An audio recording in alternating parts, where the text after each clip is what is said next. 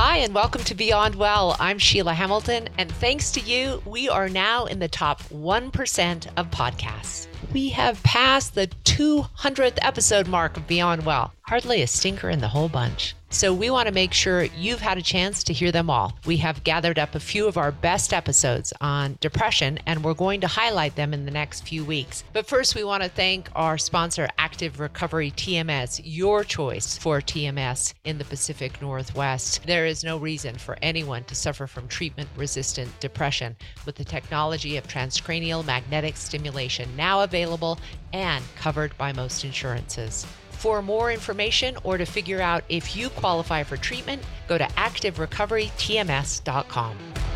It would be a shame not to hear this show again, highlighting the incredible Lidia Yuknavitch.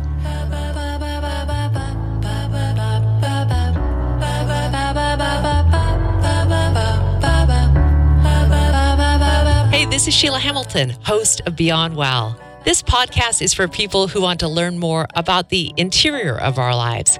I've wanted to host a show for a long time where people could feel less alone in dealing with the things we all face from time to time. Every one of us is on a spectrum of mental health, from days we feel pretty good to days we're really struggling. And we need to stop pretending that the hard times don't exist or that the hardest part of being human is something we need to be ashamed of. We're going to take one topic at a time and hopefully you'll come away with some new ideas about how to cope and gain a new toolbox of emotional skills.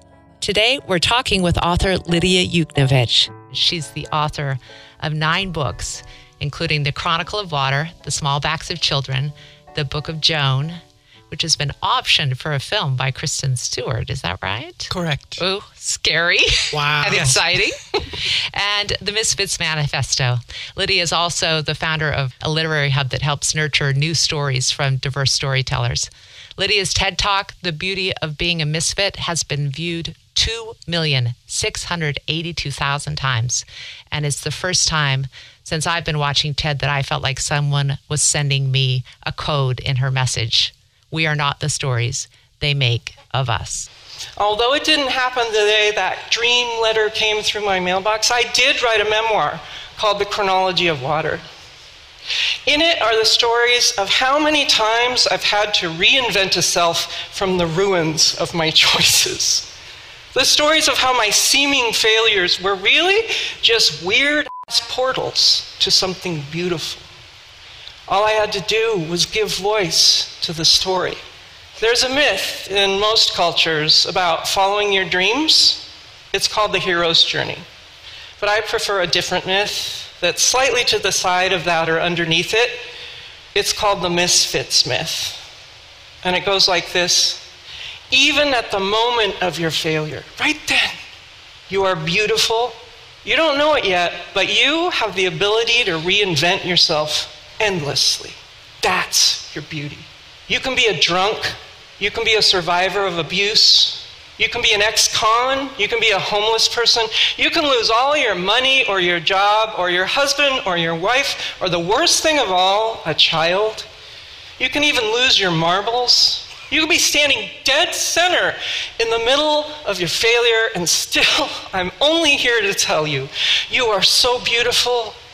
Your story deserves to be heard because you, you rare and phenomenal misfit, you new species, are the only one in the room who can tell the story the way only you would. to me that makes me cry again because I think of someone like myself who, on the day that I actually first watched that TED Talk, was really in a state of panic and anxiety and felt like I was a massive failure. And the fact that your words made me feel like I had an ally in the struggle was something else. I'm so glad to hear that. It makes it worth it that I almost died trying to do it. I want to hear more about why you almost died. What happened? I'm a very shy person, and I knew all along that there was a possibility I might die on the stage trying to do something that public or large. I think the dress and the boots probably held me up and saved me um, because I was definitely in an altered state and scared, witless. And my husband was in the audience, so I also thought, well, if I do die, he can come up and kind of gently pick me up off the stage and put me somewhere Lidia, when I read the chronology of water, I had never experienced someone speak about violence, sex abuse, the trauma of growing up, being really in that kind of hysteria almost daily, and come away feeling like suffering isn't beautiful, but you're going to get through it. Mm-hmm. When, at what point in your life did you become conscious enough to, to be able to use writing as your way out of what you were experiencing? It likely began in a process of reading literature where I would recognize little bits of self. I remember the first time I read Adrienne Rich's poem Diving into the Wreck, which is about finding a wrecked ship at the bottom of the ocean. But to me, the poem was about how sometimes you go to the bottom of the ocean in your life hmm. and you have to make choices about whether or not you're going to come back up or what's down there. And so it was reading that brought me to little glimpses of self that I could bear to look at. And the writing part came out of me under duress and trauma during a time when I was incredibly sad after the death of my daughter. I spent some years living under an overpass, and scribbles in a notebook came out of me that were kind of mumbo jumbo. Wow. um, but later, when I looked at those same scribbles after I'd gotten help and kind of re entered society, there were these little stories of girls who didn't die embedded in them. Little tiny stories like this long hmm. of girls with their hair on fire or girls who put their arms back on with tape. Wow. Um, and when I could see those stories, I started writing. This quote um, suffering isn't beautiful, nor is it a state of grace, but you can swim to the wreckage at the bottom and bring something back to the surface that can help others. I wish that I had heard that quote earlier so that I could not spend so much time at the bottom. Right. But um, and so it's what I want to talk about today is the process that you used even under the underpass in recognizing writing is something that can bring me back to myself. Recognizing my body is something that I can can bring me back to myself. And in the writing classes that you give at Corporeal, I was always so struck by this um, statement when you would say, Sheila, when you're stuck, come back to your body. Come back to how you're breathing, how you're sweating, what your fingernails feel like, how dry and brittle they are today. Um, and what is the point of an instructor who says that to a student? What does coming back to the body do? Well, two things. Uh, I actually believe that storytelling is medicine for life. I don't mean it in a smarmy way, I mean it in a can save your life way. That when we can conjure stories about how to live and who we are, we can stay alive and keep going. The body piece is that everyone everywhere is carrying their entire life experience in or on their body, and it's written there. And there are places on your body that are holding different experiences, literally. Like if I write about a boob, something's going to come out about my life, some story I've been holding there that I haven't told anyone, just waiting for voice and the right time to be expressed in a way that can reflect something useful back to me. So I actually think of bodies as story holders. Hmm. And it's how we keep from flying apart, usually in times of duress or grief or pain.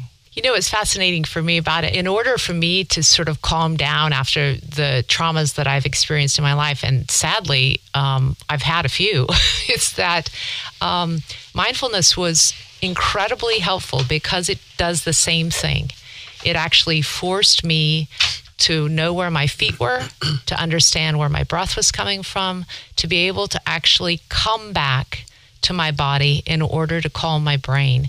Do you both yeah. use that in your practice? Yeah. In hearing this, the thing that shows up for me is this idea that in my head, I can go anywhere at any time. I, I mean, our minds are these teleporters and time travelers. I can go to last year. uh, at the best part of the year, or I can go to last month, the worst part. And sometimes I don't really feel like, and, and I think other people experience this, that I'm a teleporter and time traveler without a rudder. I, I, wind up in places and at times that I don't want to be. But something about our senses, something about being in our bodies, is right here, right now. I can only breathe this breath. I can remember feeling hungry mm. yesterday, but I can't actually feel yesterday's hunger. And there's something grounding and out of my head by returning to a sensation of my fingernail or yeah. uh, what it feels like inside of my shoe right now, uh, where the pressure is on my various toes, or how my breath feels. Is it cooler or warmer as the air comes in and out? You're listening to the Beyond Well podcast, adapted for radio, where today we're talking with author Lidia Yuknavitch. If you want to hear full shows in their original entirety, please go to Beyond Well with Sheila Hamilton. One thing that you've uh, written about so beautifully, Lidia, and I still see it in so many of your gorgeous posts, is how you return to the water as almost like a different being that you have, are kind of, I think of you as a mermaid. Well, look at your braid. I mean, you are a mermaid, just so beautiful. But the water was one thing that just saved you. Does it continue to have that effect on you? Absolutely. I mean, when I was a child, I was a competitive swimmer starting mm-hmm. at age like six and you're right, I didn't have the consciousness or capability to articulate what was wrong and invent a way sure. to but I was really strong. And every moment I was away from the dreaded Oedipal house in the swimming pool was uh, another day of saving my own life. Yeah. And mm-hmm. even though I couldn't have articulated like this as a child, I think you know, I was changing the story from I'm drowning wow. to I can swim several miles and my father never learned to swim. And so, you know what I mean? That's I think incredible. even as a kid, yeah. we change the stories mm-hmm. just because that's when we have the most phenomenal imaginations. Mm-hmm. But I couldn't have said, I'm changing the story. Right, exactly. my life. Right. But but that that bandwidth of imagination that children who survive and endure have is a storytelling you know superpower. That's right. Mm-hmm. lidia you write so beautifully and honestly um, when you struggle as I, I try to do too because i want to normalize the experience for people and just remind people there's a lot of us who go through these periods where you're just not at your best. And it seemed to me that um, summer hurts you more in your psyche than any other season. So, would you call what you struggle with a seasonal affective disorder? Well, nobody wants me to because everyone loves the sun. and my son and I love the gray, rainy. You know, we're giddy when it's gray and rainy. And it's I've so noticed much more romantic. I know. I've noticed we're definitely in the minority. or or would you say it's it would be considered clinical depression when you actually go through those periods? I suspect it's rooted in life experiences and not so much the season. Although, when I was growing up as a kid, I fainted in the sun a lot with the blue eyes and the blonde hair. I'm, I wasn't good at it, yeah. at being in the sun. So I would faint. And a couple of kind of terrible things happened to me with my father in that August period. Oh, no kidding. So I have emotional trauma there. Yeah and and so I think all the things combined, the external things and the internal things. Yeah. Um, August was also a time I was in academia for 30 years before I retired recently. And August is the dread of having to start the new term. Mm. oh, man. I love fall. Man. It's my favorite time yeah. of year.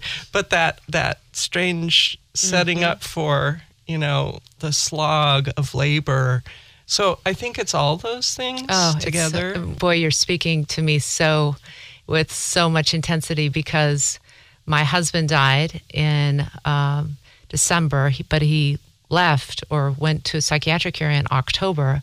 Uh, Sophie was diagnosed with leukemia in October. Mm-hmm. I remember. And and you know what's?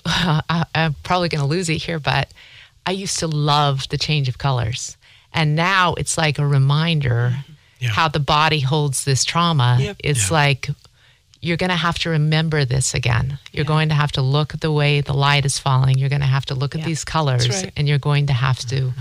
remember this. And I've tried really hard to start to relate to nature in that way of, yeah, everything has this seasonality, as does our trauma. It goes through a really intense period and then it can die and it can also be reborn in a completely different way. I say that in my mind. And also, I know that I'm going to go through it every single Yeah. fall. Yeah. I don't get out. There is a, a way, I, I think, you know, this is um, the, the body keeps score. I'm sure that you mm-hmm. guys have, have talked about that, that if we really begin to allow ourselves to actually go p- through that period. I mean, one of the things that helped me was rather than thinking, oh, I, I have to do more yoga and I have to I take more walks and I have to be on a clean green diet, was actually just to go, oh, you know what? I'll probably be sleeping more. Uh, I want, need to take mm-hmm. care of myself in terms of allowing myself times to cry during this time and thinking about this process as, oh, this is going to be the tough period. Go ahead and feel it a little. Yeah. It la- it lasts less if I allow myself to do that. Agreed. I mean, I for myself, I'm a tiny bit better. Yeah. But maybe when I'm 97, I'll have licked this. um, but I've stopped trying to uh, fix it or cure it, and I've started trying to understand how to move through it differently, which is exactly what you're saying. And it it it's shorter. Yeah. What are some of the things that you can do um, other than just allowing the grief to come up? What do you do that works? Well, of course, swimming because I'm just better in water. Y'all just have to trust me. Yeah. this is the hard part being in the air on the ground Yeah. with Uh-huh. the peoples so always swimming um, i've been meditating for about 20 years now and that has helped me tremendously Yeah. painting and big painting like where you have to step up to it with your whole body i'm not any good so don't hear me wrong uh, but the action of of expression and color and art with a very big canvas Wow. for some reason has helped me in summer Yeah. I don't even have some magical understanding of why, except it's very physical. It's not analytical. I'm not mm-hmm. deeply thinking about my woe. Yeah. Yeah. And I have to move back and forth as a body with this. It's like if writing could be a room, it, it feels mm-hmm. more like I'm getting into a form of expression where I can step up to it and it's as big as me or bigger. Wow. It's pretty cool. You're listening to the Beyond Well podcast adapted for radio, where today we're talking with author Lidia Yuknavitch. If you want to hear full shows in their original entirety, please go to Beyond Well with Sheila Hamilton. And if you're an employer who wants to learn more about providing mental health programming to your employees, go to beyondwellsolutions.com. Lidia, I want to uh, talk to you a little bit about your willingness to take on violence against women, the, the smallbacks of children. That's the one, yeah. That um, and the Book It's of in all of them. it's in all of them. It is in all of them. I think one of the reasons you're so popular with young writers, especially young female writers, is because they they see a different path for themselves in the characters that you draw. Would you talk about that a little? it's re- in deeply related to what we're talking about right now because I try and make girl characters and women characters and men characters and non-gender conforming characters who are changing the script or the mm-hmm. story. And mm. so Small Backs of Children has a little girl in a terrible war zone with terrible, the most violent things happening to her. And the storyline is that she has to figure out how to save herself. Mm-hmm. And she becomes an artist, which is a biographical truth for me how I saved myself Uh, by finding self expression rather than self destruction. Hmm. So, to make characters who break the story we've been told or the storylines that are making us stuck or feeling dead or hmm. so victimized we can't move, to restory uh, that same character or yourself with a new plot line Yeah. where, hmm. where you move differently inside the story. And so fiction writing has been I, w- I would call it like swimming. Mm. Fiction writing has shown me that anything that is a story can be de-storied Mm. and re-storied, and it just takes practice. Yeah. Just like painting or swimming or anything. Um, part of what you've just described is so interesting to me in that um, the way victim culture kind of pisses me off in a bit is that it doesn't allow people to see their own strength or their own way out. And I was thinking about um, after Sophie was diagnosed, she went to a party and she said, Mom, it is so awful to walk into a party now because the men in particular look at me with so much disgusting pity on their face. They're not aware that I'm going to graduate from Stanford in four years with a master. They could care less that I just ran six miles this morning. They know nothing about my story, but they're putting this victim status on me that is so annoying. What do we do to allow others to actually claim their own story? When you see someone with with who's suffer, suffered from violence or suffering from, with a really devastating illness, how do we go about allowing their story to be and not put our own on them? Well, Lidia, one of the things about your TED talk that the word you kept using was reinvent, reinvent, reinvent. And I loved that because it wasn't just, oh no, you have the wrong story of me. Here's the one right story of me. Mm. It's this idea that we can continually add and reinvent this story of us, that we are greater than the content of our history and we are greater than the content of our experiences. And we can just kind of keep elaborating on that story. Mm. And also just paying attention how you are speaking of yourself. Mm. Are you always saying, I'm Jenna, I'm a psychologist, or Oh, interesting. I'm a I'm a depressive, or I'm a Yeah. and actually, it's not just the quote unquote negative stories that I see as really problematic. I see it as rigid stories. I knew of this person who she had this story. I always look on the bright side. I'm always optimistic. I'm always optimistic. Mm. And when she was a little kid, she was in this horrifically abusive situation as a little kid. Mm. And so she developed the story I always look on the bright side. I always look on the bright side. And because she always looked on the bright side, she couldn't see a situation where she needed to get out and get some help. Oh, fascinating. It's even these kind of more positive stories, like women often have the story, well, I'm supposed to be nice. I'm a nice person. And then that can get us really trapped too. Mm-hmm. So it's about being able to sort of reinvent over and over again whatever story is most workable, whatever lets you get to have the life you would most want to live. there's a big emphasis right now on trauma informed care. And I think it's so important for people to go back to those original traumas and to move through them and to understand what happened, to be able to own what happened and own your illness. And so um, there is a way that trauma informed care and, and people becoming their illnesses is also also not going to lead us out of this in terms of recreating new story. Do you have people come to your practice and say, I'm I'm a depressive, I'm bipolar, I'm I'm schizophrenic, I'm nothing else? Sure. Yeah. course, all yeah. the time. Mm-hmm. All the time. Whether we're talking about diagnosis or whether we're saying, Lidia, you were saying, I'm an introvert. I was just thinking that while she was talking. And it's like, two, two, two, two I do point- it all the time. 2.6 million views in front of a huge audience. Here you are on the radio. You know, that. I will sometimes see somebody running down the road in the morning. I remember doing this a while back. I thought, that's so cool. I just so admire that, but I'm not a runner. I was like, what, what the hell does that mean? Like, Uh-huh. if I put on shoes and I started running, am I pretending? Oh, I'm, a, I'm fake. I'm, I run every morning, but I, I'm just faking it because I'm not really a runner. And in some weird way, it's like, we aren't just one story. We're all of our stories. Yeah. And in mm-hmm. another way, we're not any of our stories. Uh-huh. In a Yeah. way, we're just the ones who live it, observe it, experience it, can continue to write new stories. Yeah.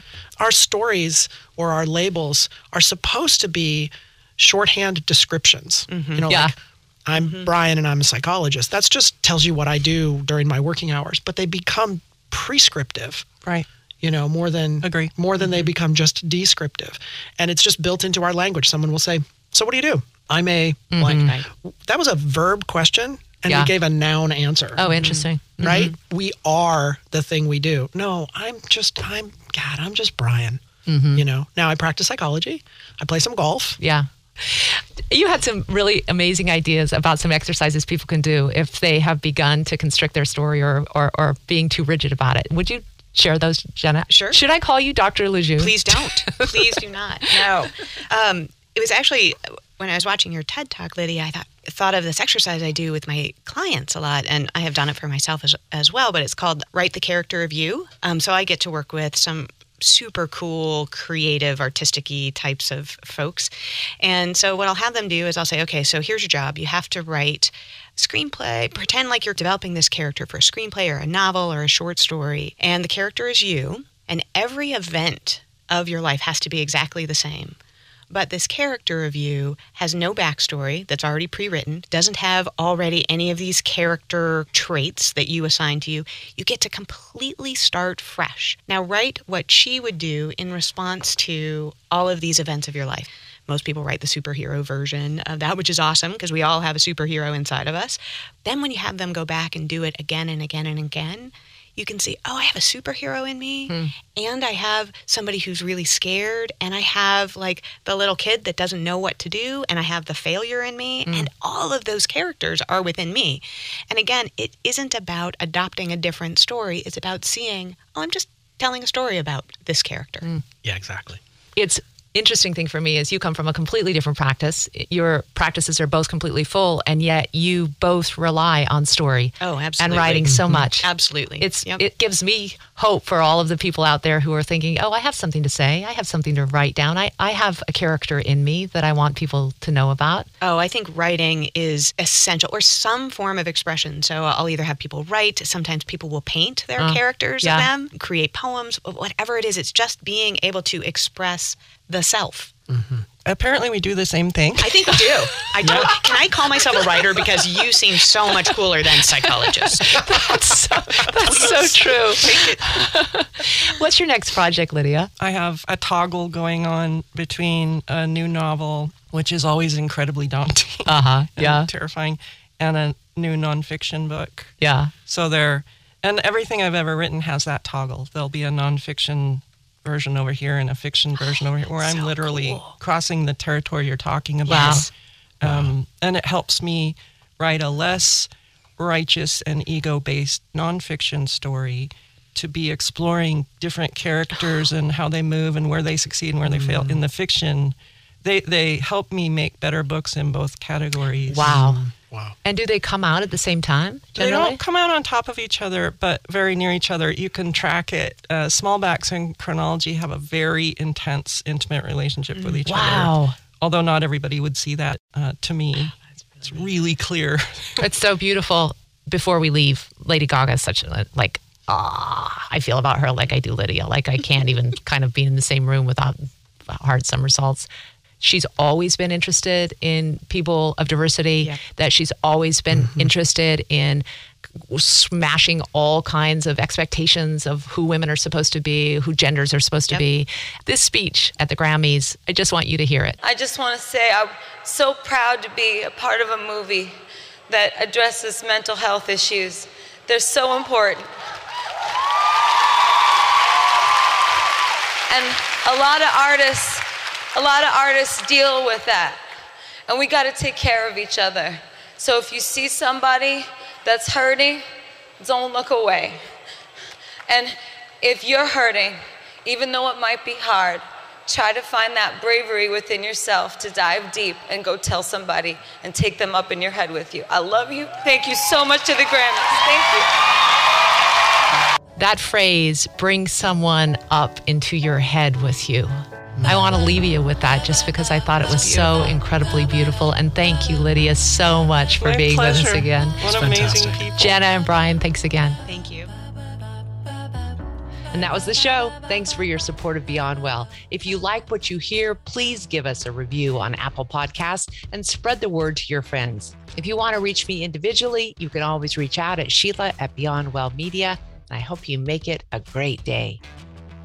Fora Health is a nonprofit alcohol and drug treatment center in Portland, Oregon that has been helping youth, adults, and families for nearly 50 years. They offer compassionate, comprehensive, and affordable care for everyone, regardless of background, orientation, or ability to pay. Fora recently opened a new state of the art campus in Portland's Southeast Gateway District, and the entire campus is healing and supportive. You can find out more about their full array of evidence based therapies for drug and alcohol treatment at www.forahealth.org. If you or a loved one needs support, there are many options and personalized approaches to care. Reach out to Fora Health at 503 535 1151 or see the show notes for more details.